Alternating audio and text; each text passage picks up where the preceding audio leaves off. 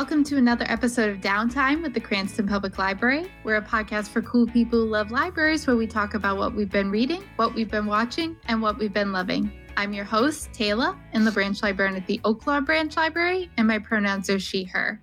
Hi, I'm Jordan Goffin. I'm the head curator of collections at the Providence Public Library, uh, and my pronouns are he, him. And I'm Luca Rebasini. I am a social studies teacher at Jenks Middle School in Pawtucket, and uh, he, him. Fantastic. So, thank you both for joining me. I've been excited about this episode for weeks uh, because a little bit later in the show, we are going to talk about Rhode Island's history with piracy um, and also a little bit about Rhode Island's history with whaling and, and sailing and all things sea related since we're the ocean state. Um, but before we get into that, let's start off as we always do with what have you been reading?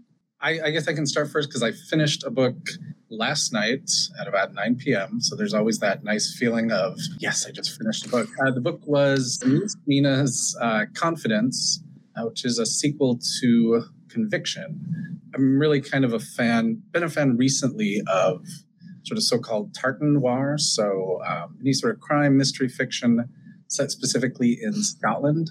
And Mina's one of the the favorites for me. Um, and this one was actually slightly different. It was basically if you sort of liked uh, like the Da Vinci Code or something, but wished it was maybe a little bit better than um, than you thought it was. Uh, it's a great book to sort of fill that slot. If you liked the Da Vinci Code, but you wished it was in Scotland. exactly. so, what about you, Luca? What have you been reading? Awesome. Uh, recently, um, just finished a book called Enemy of All Mankind by Steven Johnson. It is about the pirate named Henry Every, sometimes called Henry Avery, but I call him Every.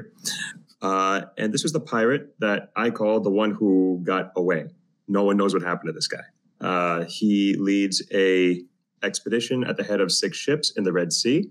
Uh, and turns out that his attack on a Grand Mughal ship, which is from India, was worth over about 5 million pounds. He ends up plundering the ship, he gets away, and sparks the world's first international manhunt uh, to track him down. It didn't wow. work. An elusive man of mystery. Yes. so, uh, very different from our two guests' picks, but uh, I just finished a graphic novel called Fine, a comic about gender um, which was a really interesting graphic novel um, because it was a graphic novel that put together a lot of interviews that the author had done with people of various genders and various races and backgrounds about their feelings about gender basically and interspersed through the whole graphic novel was the author's journey with their gender um, and kind of like explaining like I didn't know it at the time, but the reason that I like set out to do this project was because I also was questioning my own gender and on my own journey um, to discover that they were non binary. I really enjoyed it. I think if someone is looking for a little more nuanced conversation about gender beyond like a lot of the stuff you'll find if you go on the internet and be like, what is gender identity? And people who don't fall within the gender binary or don't really jive with the gender that they were assigned at birth.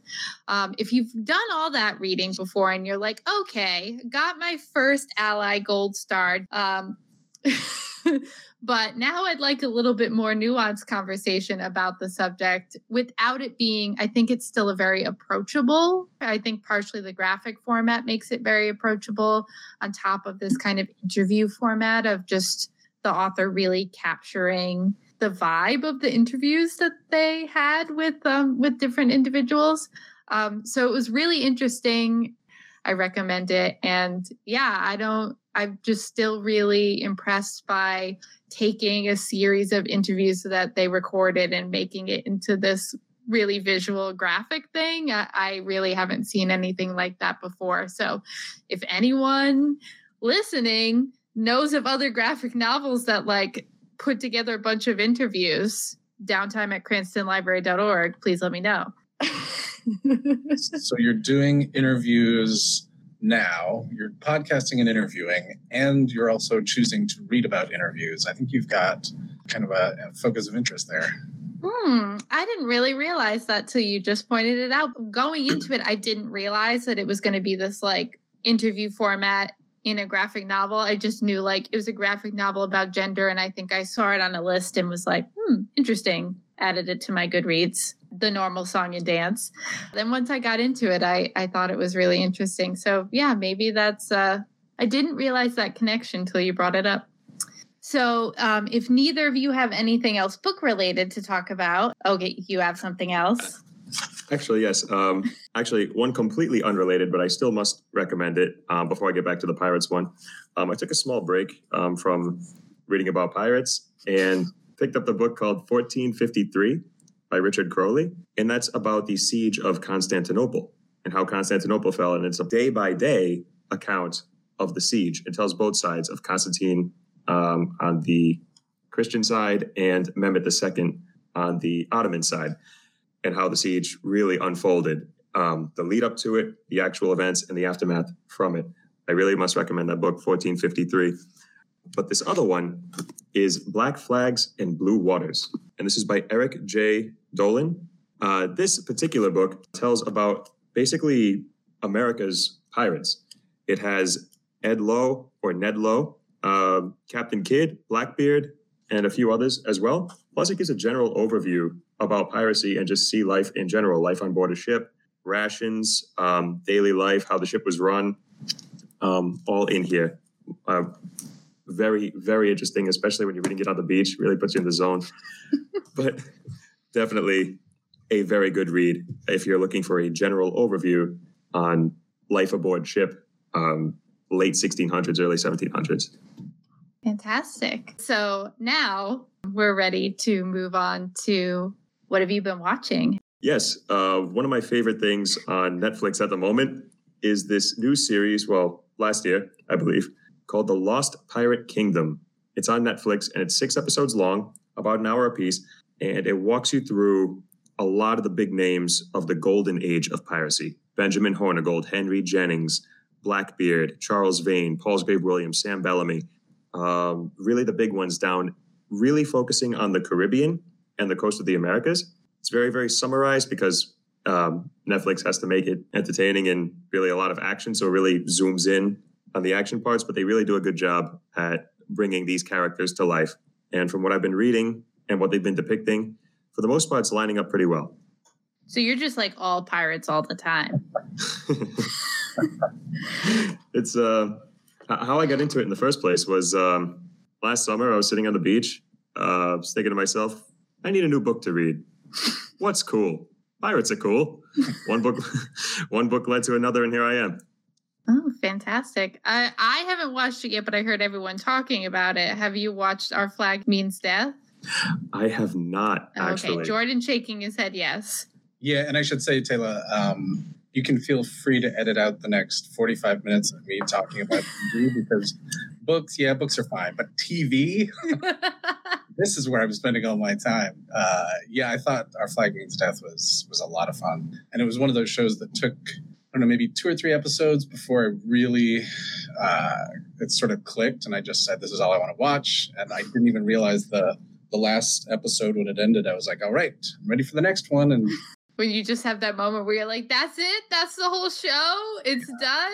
Yeah. kind of like pros and cons to the current sort of like golden age of television. And I guess one of the cons is that you don't get 20, 25 episodes a season that you can sort of latch onto. Instead, you get 25 or 30 shows. So, um, yeah, I've got a long list that, uh, that I could probably talk for the rest of our uh, conversation about. Well, what what's the highlights? What are the real recent like standouts? I say recent standouts. My wife and I finished watching Pachinko. Um, absolutely recommend. It's on Apple TV, I believe, uh, and it's sort of a it's a Korean, mostly Korean language and Japanese language, sort of multi generational story, um, largely about sort of occupancy of Korea by Japan and people kind of moving between those two countries, and it, it's sort of set across multiple generations. But just in terms of uh, sort of really gripping narrative. Uh, I think again takes maybe one or two episodes to kind of get into, but it's also one of the most beautiful shows that I think I've watched in a while. Really fantastic. Is it an adaptation of the book? It is, yeah. My wife also uh, started reading the book. I think they do a lot. I think they sort of um, play pretty freely with the book and the structure and sort of modify that. Uh, but it seems like if anyone is interested in the book or enjoyed the book, it would not be disappointing. Um, what about you? I mean, sorry, Taylor. I don't know if you're.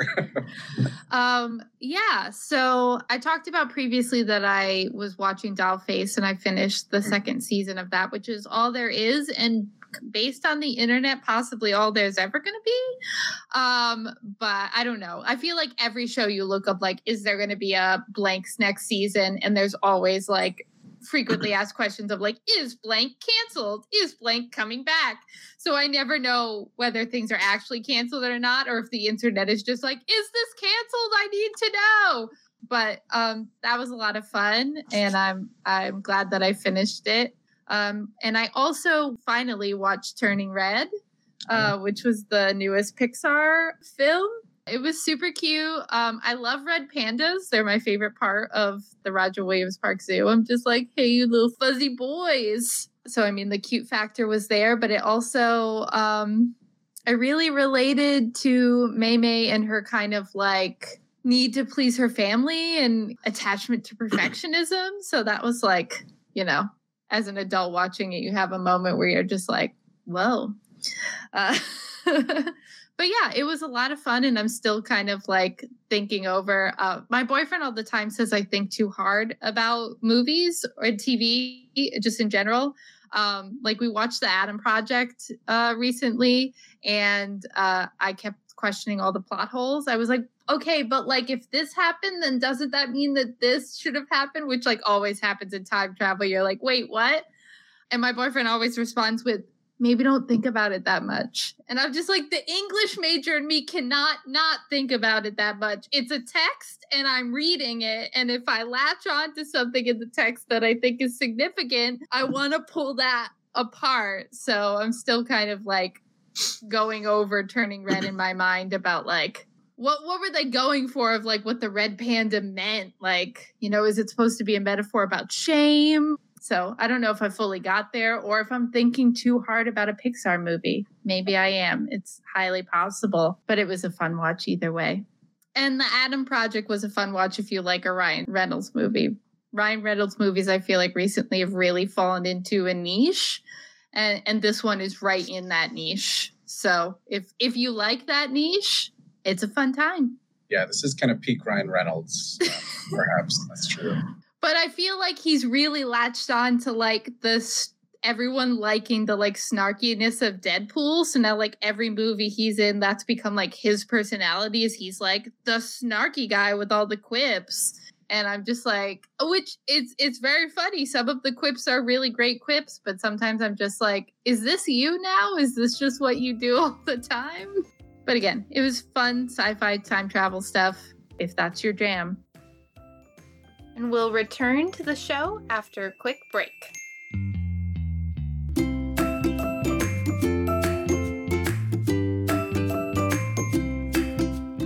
Rhode Island Radio Online is the latest offering from Rhode Island Public Libraries. Rhody Radio is a weekly podcast that brings you voices from your neighbors around the state. Enjoy lectures, stories, and conversations with local artists, performers, experts, and scholars selected for you by Rhode Island librarians. You can find Rhody Radio at rhodyradio.org or wherever you get your podcasts. When you're listening to Rhody Radio, you know you're listening to something good. Enjoy the latest movies, music, ebooks, and audiobooks instantly with Hoopla. Cranston Public Library cardholders can borrow up to five instant titles each month with no wait times or holds. You can download the free Hoopla digital mobile app on your Android or iOS device or visit www.hoopladigital.com to begin enjoying thousands of titles from major Hollywood studios, record companies, and publishers available to borrow for instant streaming or temporary downloading to your smartphone, tablet, and computer. Um, well, I want us to have enough time to talk about piracy, whaling, sailing in Rhode Island. So, like, let's not bury the lead. Luca, was Rhode Island filled with pirates? Uh, yes, way back. Uh, um, way back in um, the colonial times, we're talking the 1600s, early 1700s. Rhode Island was pretty much the place, if I remember correctly, where everyone just went to from other places. Um, had the nickname Rogue Island. Um, Cotton Mather's, the guy up from Salem in Massachusetts, who was very, very, very religious and one of the head guys in the Salem witch trials. Um, he was also condemning a lot of pirates up there. Um, when a bunch of pirates got hung down here, he was very, you know, happy about that. So, um, but piracy I mean, was at least very, very, pirates committed a crime, Oh yes, um, unlike many innocent women. yeah. but down here in Newport, um, it was very, very big for piracy. Narragansett Bay in general. Um, William Kidd, one of the most famous pirates, stopped here at Narragansett Bay. He had out for a little bit. And when a ship came up to collect import fees or taxes or went to go question him, uh, he conveniently shot a cannon at them, which made them go away. Uh, then he ended up escaping and he was later hung up in London. But Rhode Island was very, very, very big on piracy. One of the most famous ones from Rhode Island, who I'm going to be talking about in the pirate speech, was the story of Thomas Tew, T E W, Thomas Tew, who is known as Rhode Island's pirate. And this was a man who went over to the Red Sea and attacked a lot of ships in the late 1600s. Uh, very influential in Rhode Island, took two trips over there and was killed on his second one. A very, very gruesome death, this guy. Um, catches a cannonball right in the stomach.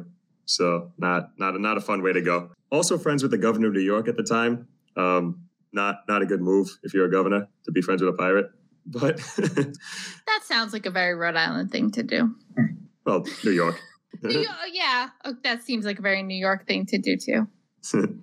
um, as well as many, many others. There's also pirate hunters from Rhode Island, actually, um, quite possibly the namesake of this city of Cranston.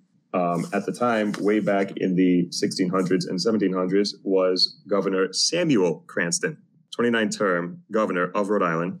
He was a pirate hunter who was responsible for trying to take down Ned Lowe and Charles Harris. Ned Lowe ends up escaping, um, but Charles Harris gets brought into trial with 26 other pirates, and they're all hung down in Newport. Um, their bodies are still buried, I believe so, on the north end of Goat Island, um, in between the high and low water marks there. Um, wow. So a bit of Rhode Island piracy history there. So, oh, sorry. No, go ahead. I was about to say, I know you're supposed to ask the questions, but No, I, I love when people want to do some of the lifting for me. It's great. I was really curious, uh, Luke, when you said buried between the high and low tide marks. Like, was it done visibly, and was it was that part of the purpose? I believe it had something to do with um, having no peace or having no rest. I, I might be mistaken, but um, that's, that's what I found in my research. Interesting. Oh, like if the tide is constantly coming over your grave, it's not restful. I would, I would, I would imagine it would have something to do with that. It's a lot of, a lot of symbolism. Pirates were very heavy into um, symbolism. Their flags, uh, the black flag, which was a thing, um, also called the Jolly Roger from the French Joli Rouge or Happy Red. Um, rough translation, but that's what that meant. It was a symbol of um, no quarter asked, no quarter given. Um, black flag meant death, uh, type of thing. And the different symbols on the flags uh, meant a different thing. An hourglass meant time running out. A knife meant like kind of a bloody death. Um, a lot of a lot of symbolism. Thomas Tew had a flag which was just um, an arm holding a sword, uh, which is on the label of the Thomas Tew rum bottles here in Rhode Island.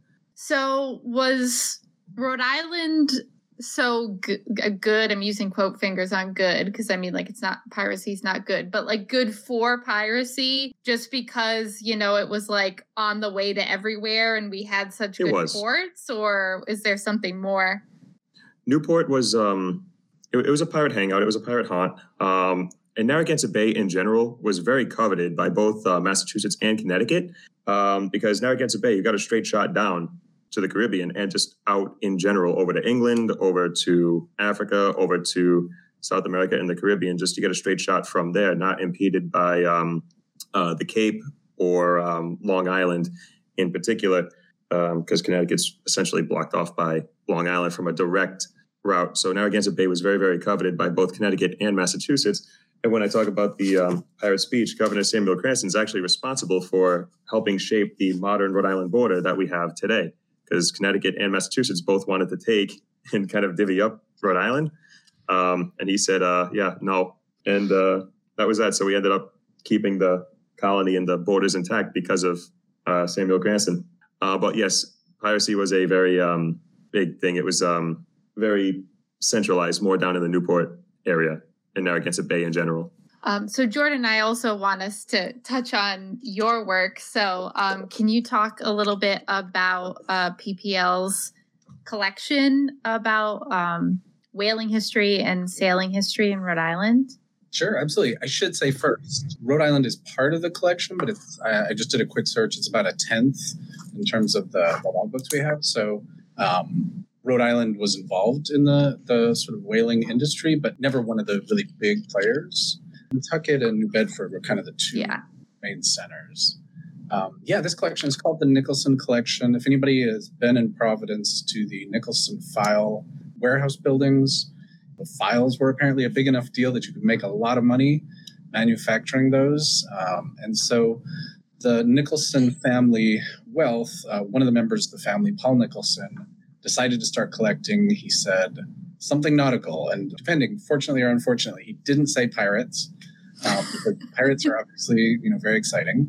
Uh, he ended up deciding on whaling, and then he decided on logbooks, which are the kind of records of a voyage, like a journal of the voyage.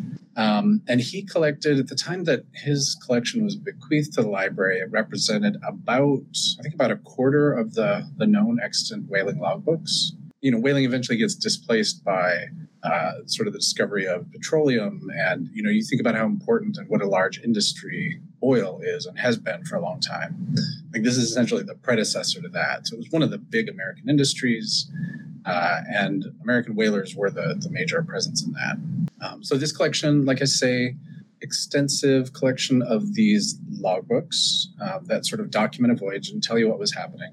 They have proven to be exciting and kind of is multifaceted. They've they've ended up um, in the time that I've been here, seeing a lot of different kinds of use from sort of science and uh, sort of climate data to totally artistic interpretation on the other side. I have no idea if that is the introduction you're looking for. I'm happy to talk about any other part of Yeah. of No, that's fantastic. It just makes me think of to like hop back over to Luca. I don't know if you know anything about this, but did pirates keep logs? Because I'd be like, obviously you want to keep things secret, but like we like where do we get this information about the activity that pirates were doing? Logbooks, I'm not too sure, uh, but I do know that a lot of what we know from pirates are from trials and testimonies after, either by people who got attacked or crewmen themselves. For example, some of Henry Every's crew testified against him. Another way that we would get information from uh, the pirates in general is um, just stories passed down, um, spread around different ports. You would just hear about that and it would just kind of stick and move forward.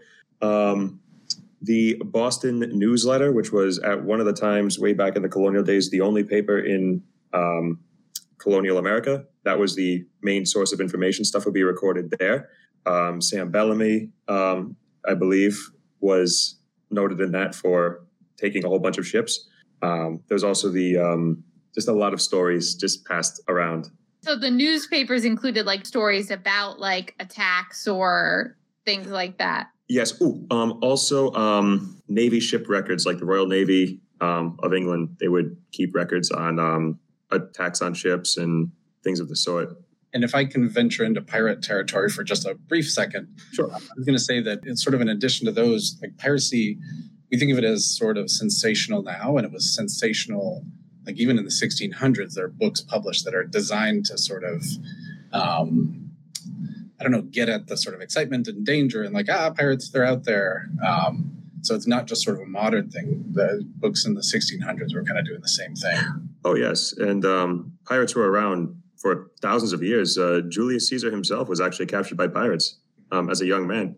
Um, he got held for ransom and he was insulted by how low the ransom was. So he raised the ransom on his own head, uh, much to the dismay of his friends who ended up paying it. but he ends up going back and crucifying all the pirates who captured him. So hmm, kind of kind of a happy ending. um, but there's um, another way that the word would be spread about pirates, and that was through a broadsheet. Um, it was a very very musical time and it was a lot of stuff read in rhyme or spoken out. So you'd be outside of a tavern or in a tavern, and you'd be having um, someone stand outside and either sing or shout or somehow announce from these broadsheets. They were printed on big broad sheets of paper, broadsheets. Uh, one of the most famous ones was from 1694, and that was Henry Every's broadsheet. And it was pretty much announcing and bragging and telling stories of piracy. And some of the first lines of that one is, Come, all you brave boys whose courage is bold, come venture with me, I'll glut you with gold. And it'll just go on and on and on, describing the ship, the adventures, the attacks, um, what it's like, how glorious and wonderful it is. Um, it was really, really embellished, but it was more of like kind of an advertising, a challenge, a dare in a way, and also a way of entertainment. So it was meant to like entice people to want to join these crews and become pirates, or just like made that, it sound exciting? Uh, both. Um, okay. Another another story of which is um, Sam Bellamy's crew. Um, on Sam Bellamy's crew, he stops at a port, and a young boy, about 10, 11 years old, I believe so, but a young boy, uh, John King, comes up. And he really, really, really, really hears these stories, and he's super excited, and he wants to join Sam Bellamy's crew. Um, and this man, um, actually, Sam Bellamy, he died in a storm off the coast of New England uh, at the age of 28. But John King um, was a young boy. Uh, he joined Sam Bellamy's crew, and his mother says no, but he demands and begs and kicks and screams. And Sam Bellamy just looks at him and just goes, Well, guess you're coming with us. And he ends up joining the crew, and he was one of the youngest pirates on record. Um, so it could really range in age, in different um, walks of life, too. You have pirates like Stede Bonnet, uh, the gentleman pirate who does the one thing that you never do as a pirate, which is um, purchase your ship. And so, as a pirate, you steal the ship. So, you have stories like that as well. Um, and it's not only just men. You have um, Mary Read. You have um, Anne Bonny, two most famous female pirates. We had lady pirates. I'm glad. So, uh, to hop back to the collection at PPL a little bit, I also saw on the website about these scrimshaws. Am I saying that right? Yeah, scrimshaw essentially kind of uses a blanket term for honestly, I would say anything that people do when they're bored on a whaling ship. um, so oftentimes it's like a sperm whale tooth or something that'll be etched and um, pigment will be applied. And so sort of decorative things like that um, or corset busks, the sort of little things that slide into a corset that have been decorated with poetry or things like that. Uh, essentially, making a whale ship, making a vessel get from one place to another and, and find the whales takes very few people. And then chasing down the whale and killing it and processing it takes a lot of people. So you have to have all those people on the vessel, but most of the time, especially if a cruise is not that successful, they've got not all that much to do. Um, so it really is a product of, bo- of boredom. Some of them are terrific, like they're they're just real sort of folk art. You can see the sort of unprofessionalness of them. Others are are really sort of um, examples of careful art and seem to be practiced by people who really knew what they're doing. Um, sometimes I really like the former a lot more because you can be pretty sure that it's not something that someone did with the intention of you know selling because these things did reach the point where people wanted to go out and buy them. Um, but in, in most cases, especially for those really sort of rough ones, it's clear that it was a gift for someone back home. Yeah, they're they're definitely worth stopping in to take a look at. I saw the pictures on your site of some of them and they yeah, they looked really cool. So I thought that was really interesting. We'll include a link in the show notes for people to take a look at the pictures online. It's a little bit late at this point, but I just realized it would have made a great sort of COVID lockdown project and I'm I'm really kicking myself spending my my uh, COVID period uh, not as well as I could have. I could have been doing scrimshaw. That's okay. We were all experiencing collective trauma. So if you weren't the most productive person, it's okay. Thank you. um, but yeah, I guess is there anything else that either of you really want our listeners to know about your collection, about piracy in Rhode Island, about anything that we talked about? About piracy, um, a lot of it is romanticized. A lot of it is really sensationalized. A lot of it is like, wow, cool, pirates. Uh, in reality, it was a very tough life. You were a hunter, but you were also hunted. Um, a pirate's lifespan was very, very short, ranging a couple of years, two, three, four max back in the 16, 1700s. Um, even though communication wasn't that fast, word still did get around. Uh, but when it comes to piracy, if you would like to know more, um, there's a pirate presentation that I'm doing here at the Cranston Library on May 24th. That's a Tuesday at 6:30. So hope to see you there. Yeah, and we will we will also include information on how to register for that event if you are local and would like to attend down in the show notes. So Jordan, what what is your like closing thoughts? A closing argument for whales? for whales, yeah. I would say first I would say like this is an open invitation to anybody who's listening. You know, we're a public library. We really like it when people come in for no particular reason to see our materials. So you do not need to feel like, oh, gonna wait until I'm doing a research project or something like that. Uh, if you have a lunch break and it's during our open hours and you know you just want to stop in and see scrimshaw or logbooks or whatever it is, we really enjoy we enjoy that.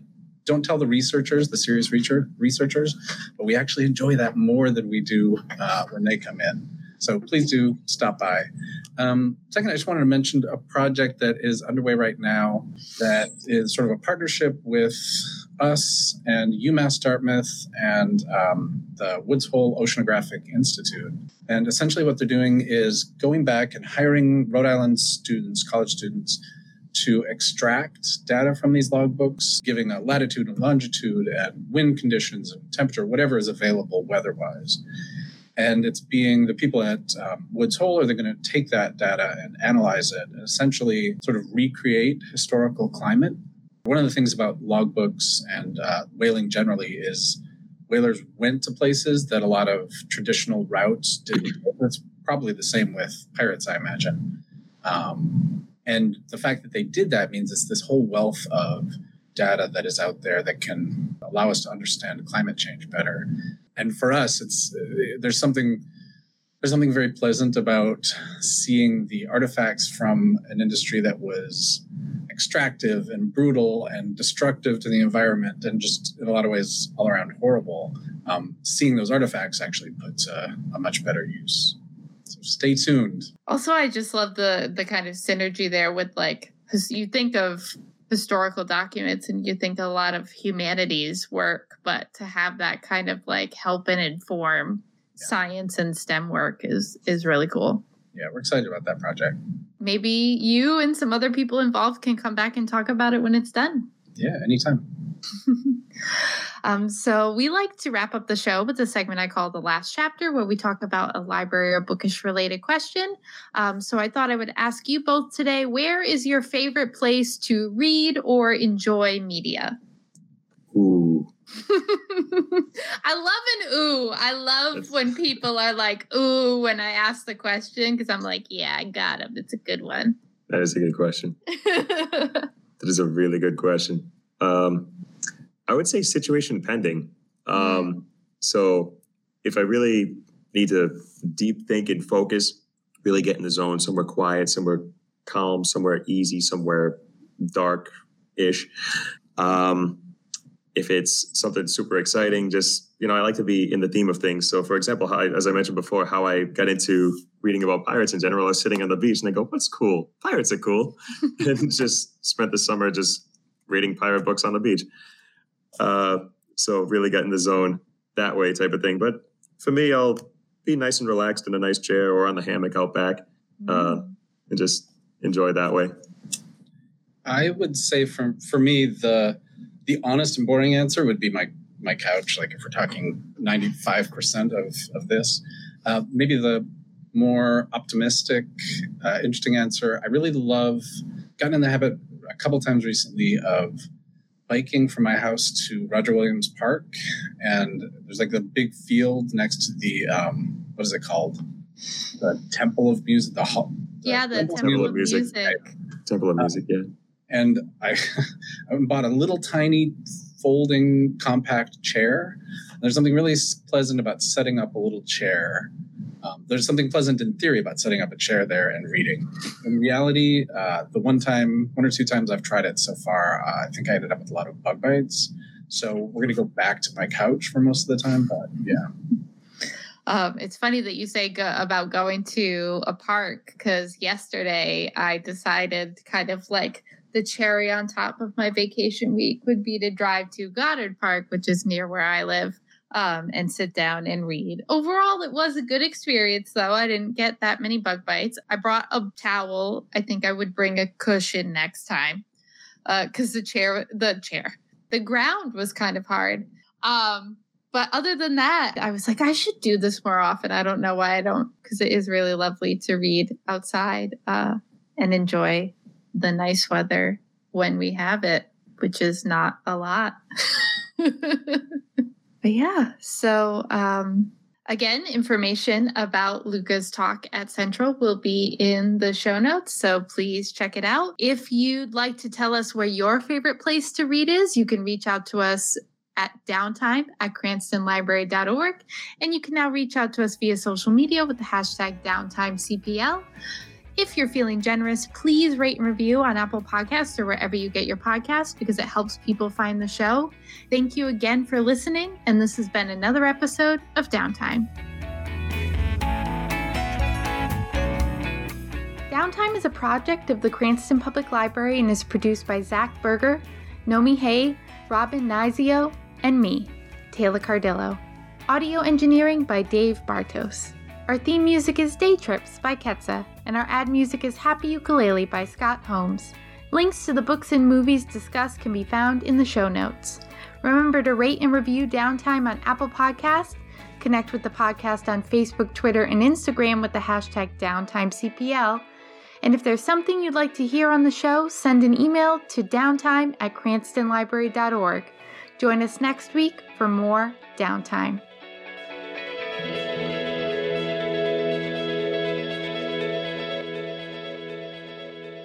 How long you have to wait inside. the less time you wait, the more material Dave has for the blooper at the end. oh, that's perfect. Yeah, I like you to do he loves a good blooper. He loves to beep things. That's what I forgot. Ah.